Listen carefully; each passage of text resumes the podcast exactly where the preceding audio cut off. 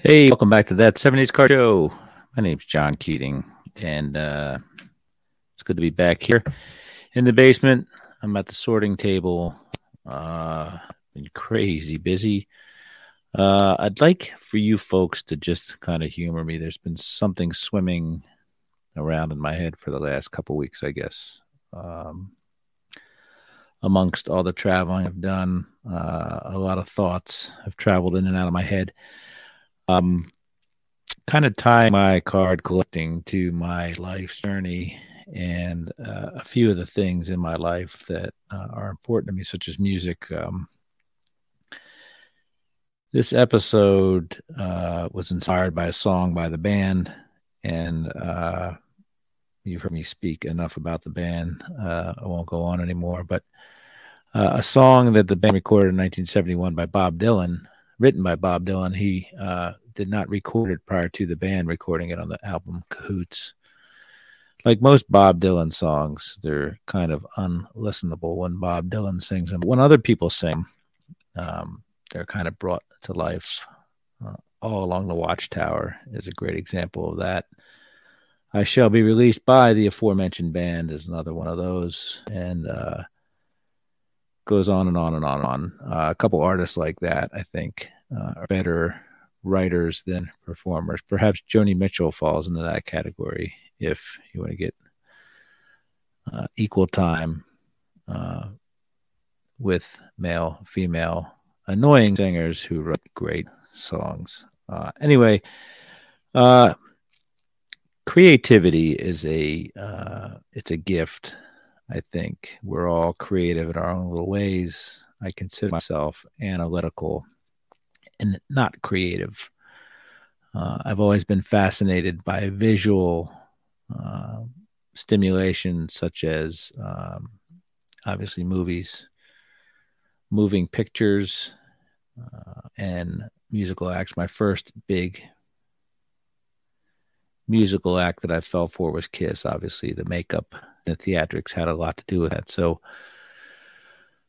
I'm an admirer of um, of creativity, of creative people, and um, throughout my life, I've been drawn to creative people.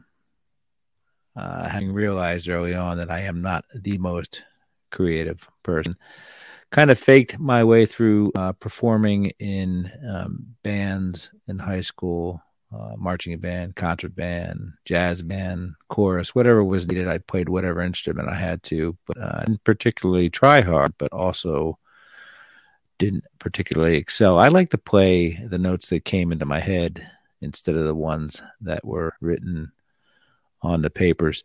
Now I could read the music on the papers, um, but I didn't necessarily want to uh, just didn't want to uh, follow along. I'm a nonconformist. Uh, utility player uh, in high school, I was.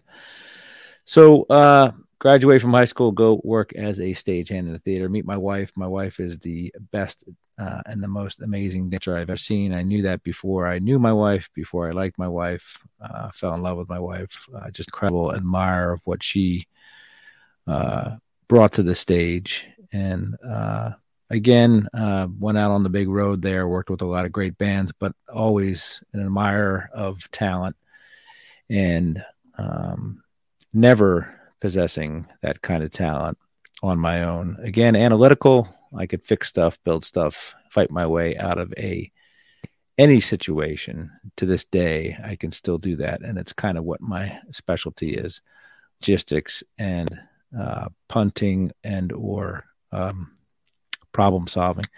Some would say that's creative, but I think if you can pick up a guitar and play a guitar or dance and move your hips or see stuff such as filmmakers that other people can't see. I spent a lot of time in the film business and I never considered myself a filmmaker. A lot of talented people in the TV and film business, but the filmmakers, uh, I considered myself a moneymaker. But again, being amongst the talented, um, was enough for me. What a great way to go through life.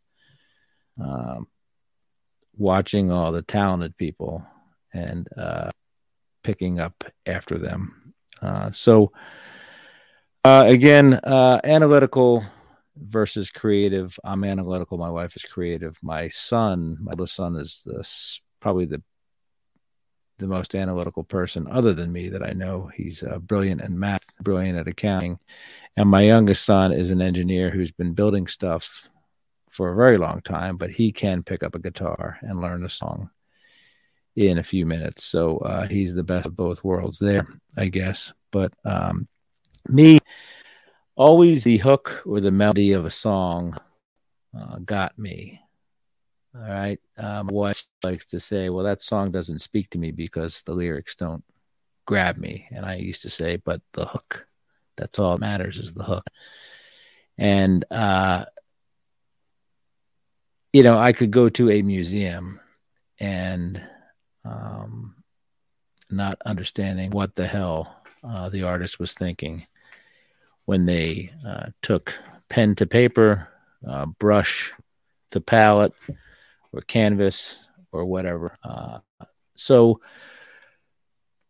I'm not an admirer of fine art. There are exceptions to that, of course. Uh, big Leonardo da Vinci, I think, is is really again we get that creative and analytical part mixed up there, but he uh, seemed to have the best of both worlds, and uh, of course, wonderfully talented and uh, wonderfully brilliant. Other folks, uh, again, I could go to the Metropolitan Museum of Art to see baseball cards from Jefferson Burdick and walk past a bunch of Monets or Rembrandts and uh, Degas and Picasso's and not care one iota what they're trying to convey to me from the canvas. But uh, that's changed, I guess. I finally found an artist uh, in Banksy that I can look at his artwork and get it. I get what he's trying to convey, get what he's trying to say. I've seen some Banksies in person. That's fun. Uh, so uh, I think I'm starting to come around. I'm starting to get into lyrics more, which was the inspiration for this show, and I'll get to that in a few minutes. But um, uh, anyway, uh, Michelangelo, he's famous for painting the Sistine Chapel in the Vatican, and uh, I've seen the Sistine Chapel, and I was much more impressed with um, the Pietà that he carved out of marble, Carrara marble, that sits in the actual Vatican Church. Uh, it's uh, the Virgin Mary holding her dying son in her arms, uh, and uh, just a, a, wonderful, wonderful piece of work. I've been to some beautiful places in my life. Uh, I've I've seen some amazing things. I've seen uh, Angkor Wat, which goes on for miles and miles and miles. I've seen the Great Wall of China, which goes on for miles and miles and miles. I've seen artwork and engineering, uh, modern and ancient. Rome has to be probably one of my favorite places on earth. Uh, the Colosseum, of course, the Spanish Steps, the Piazza Navona, and of course, uh, my favorite place in the entire world, the Pantheon, which was more an engineering feat than it was a uh, creativity endeavor, but still a wonderful mix of both there. So uh, the Pietà that Michelangelo carved, uh, it says a lot about Michelangelo. It was the only work that Michelangelo ever signed his name to, and he, promised to never do it again. In the sash of the Virgin Mary, he carved his name Michelangelo across her chest and uh, vowed to never do it again in the name of uh, trying to remain humble with his artwork and hoping his artwork would be enough for the world to enjoy. Um, yeah, it's it's uh humility is a, is a pretty big thing. Uh, I vacillate between being humble and being arrogant, and trust me, it's not an easy ride.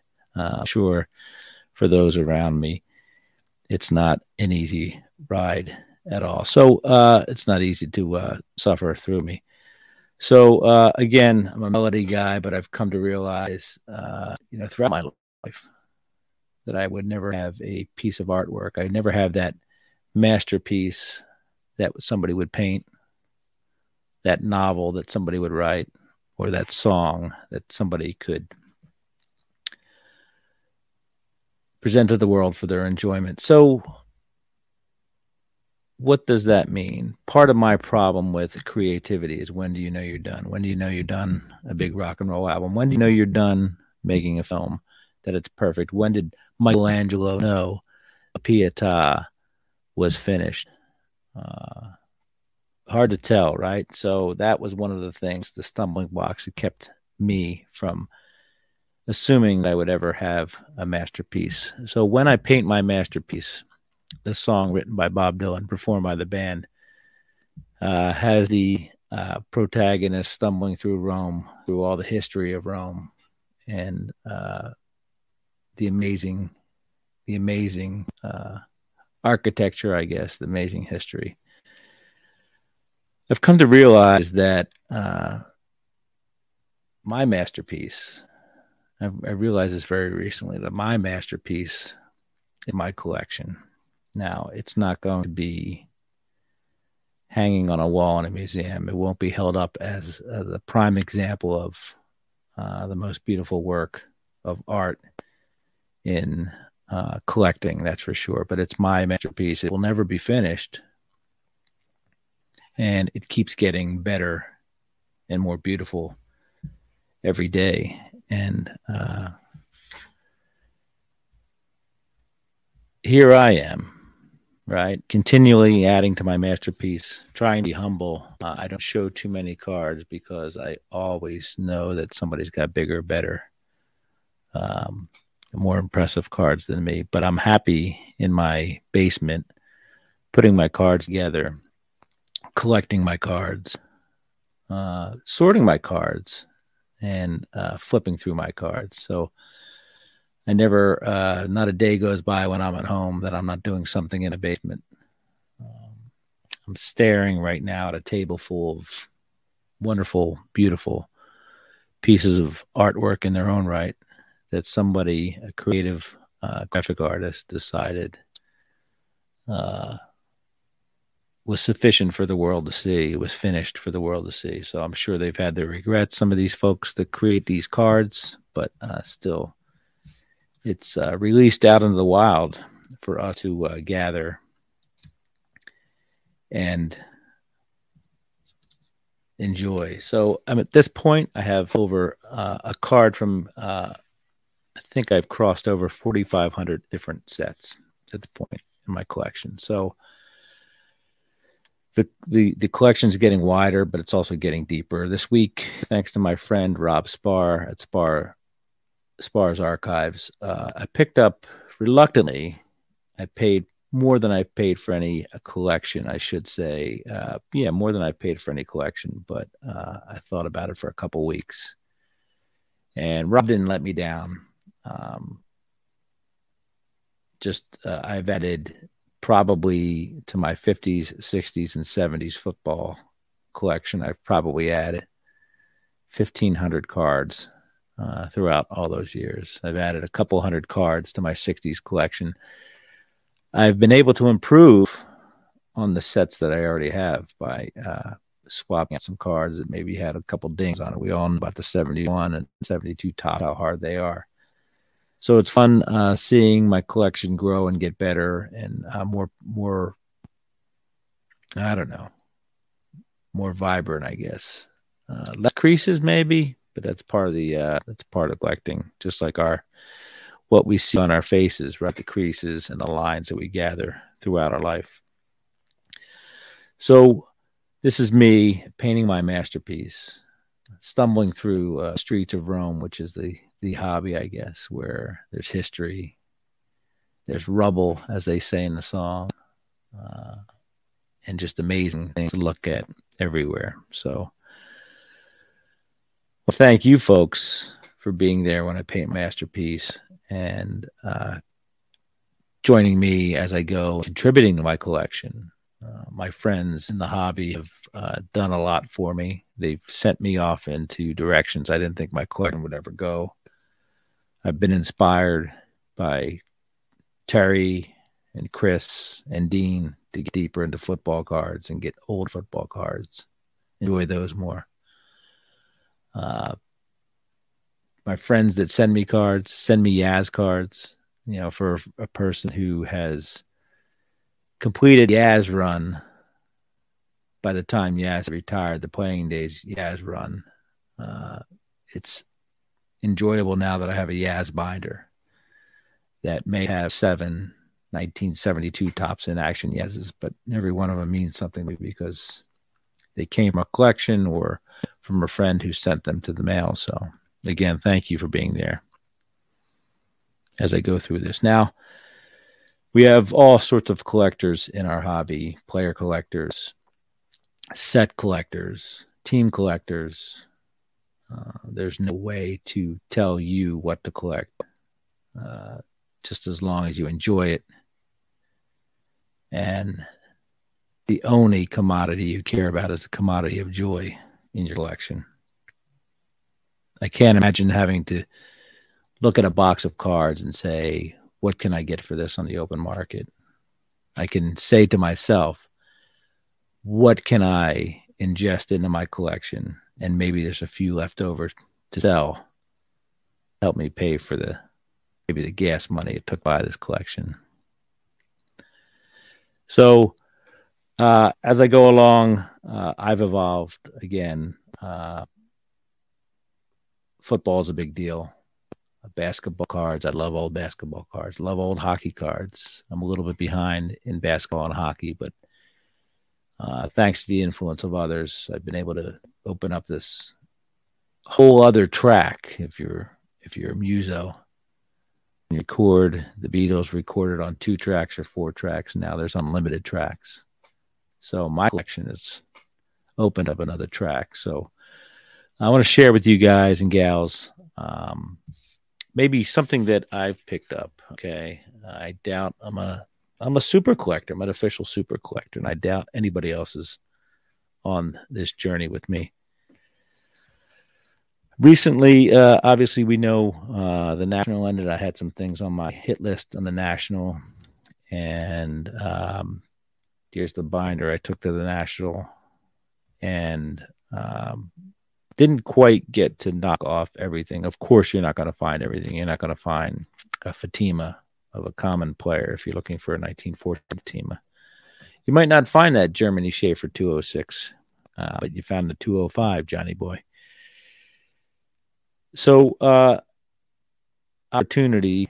I always preach opportunity. You never know what's going to happen. So, a couple weeks ago, I went on to eBay and um, did a search as I often do, and up popped the card that I wanted to get national. That was finding a needle in a haystack. If the needle were actually in Chicago, I doubt this needle ever made it to Chicago, but it doesn't hurt to try, right? It didn't make or break my national um, experience, but uh, it was on my list, and I figured, hey, if it's anywhere, it's got to be the national. It was not the national. So uh, I ended up buying this card for I had a five hundred dollar budget for this card in a grade of one, five hundred US dollars. Um, five hundred dollars. That's like twelve million Canadian dollars. So couldn't find a card. Got lucky one day. Found on eBay. This is a 1.5. It's an SGC and it was 66% exactly once you factor in shipping and tax. $330 this cost me. And uh, it might not be a big deal for anybody else, but uh, again, I'm probably the only person in the world that collects this fella. So, uh, went through the whole thing, got the little booklet, and uh, here we have a 1915 Cracker Jack Ray Keating card, which is a beautiful card, just how it's a landscape. And Ray Keating is either throwing a paper airplane or a baseball. And uh, anyway, uh, that came in the mail a couple days ago, maybe a week ago. I don't know. So uh, I've showed it off to my friends. Um, Rob Spar, I showed it to my LCS. Um, had to show somebody, right? So uh, there's the Ray Keating 1.5. Has a bit of a crease going down the middle of it, but uh, it's going to look great. Probably going to get it reslabbed. Reslabbed, you say why, right? So uh, if you look on the other side here, they done slabbed it upside down. So the back is portrait, the front is a landscape, yet they flipped the uh, card upside down when they put it in the slab. So Philly shows this week. I'm gonna uh, run up there and see if uh, maybe SGC can uh, right the wrong there. Hopefully that that'll happen. Also, uh, I gave a little teaser early this week, or maybe last week. I don't know what week it was. Uh, the Galasso 1983 Galasso Cracker Jack. I joked how I was going to make that water or throw some water on it, see if it grows. And sure enough, look at us. And then I also picked up a uh, a Zee Nut, another 1925 Zee Nut, Ray Keating. Ray Keating, of course, I talked about is the gentleman who I believe is completely unrelated to me, yet he's the guy who um, uh, begat the scuffed baseball and the legality and the illegality of uh, throwing a scuffed baseball. Ray Keating. Um, most of Ray's career was spent in the PCL, the Pacific Coast League up there in Sacramento way. But uh, anyway, I'm uh, right now there's 16 Ray Keating cards on Beckett OPG, and I officially have nine of them. I have uh, five Zee Nuts. I've got the 83 Cracker Jack. I've got the 1915 Cracker Jack, and I've got two of the 1914 B18 blankets, both varieties. So Nine F sixteen ain't bad. Uh, I think there's the 1914 Cracker Jack. I got to track down. Uh, like I said, there's some Fatimas. There's a couple more Zee Nuts. So um, hopefully, can complete and be the first ever, possibly completionist of the Ray Keating player run. So we'll see what happens there. So anyway, that's a little bit of, that. Uh, again, thanks for uh, joining me on this journey to paint my masterpiece. Uh, I'm an artist now. I've officially dubbed myself an artist, and uh, with your help and your support, um, this thing uh, will go for a very, very long time, and uh, the enjoyment will never end. So, as I used to always say, uh, enjoy your collecting, but more importantly, enjoy your collection. Paint your masterpiece, folks. Um, if you want to listen to the song when I paint my masterpiece, just yap at your your uh, Siri or your Alexia or Lexius, whatever it's called, your thingamajobber, and uh, you'll hear a drummer playing mandolin, a piano player playing drums, and uh, a wonderful rendition of a song by Bob Dylan that you probably don't want to hear Bob Dylan sing. So thanks again, folks. Be safe. Be good to each and all. I'll be at the Philly show coming up this weekend. Uh, hopefully, I can meet some of you folks in person and uh, take care of each other. Take care of yourselves. Thanks. Bye.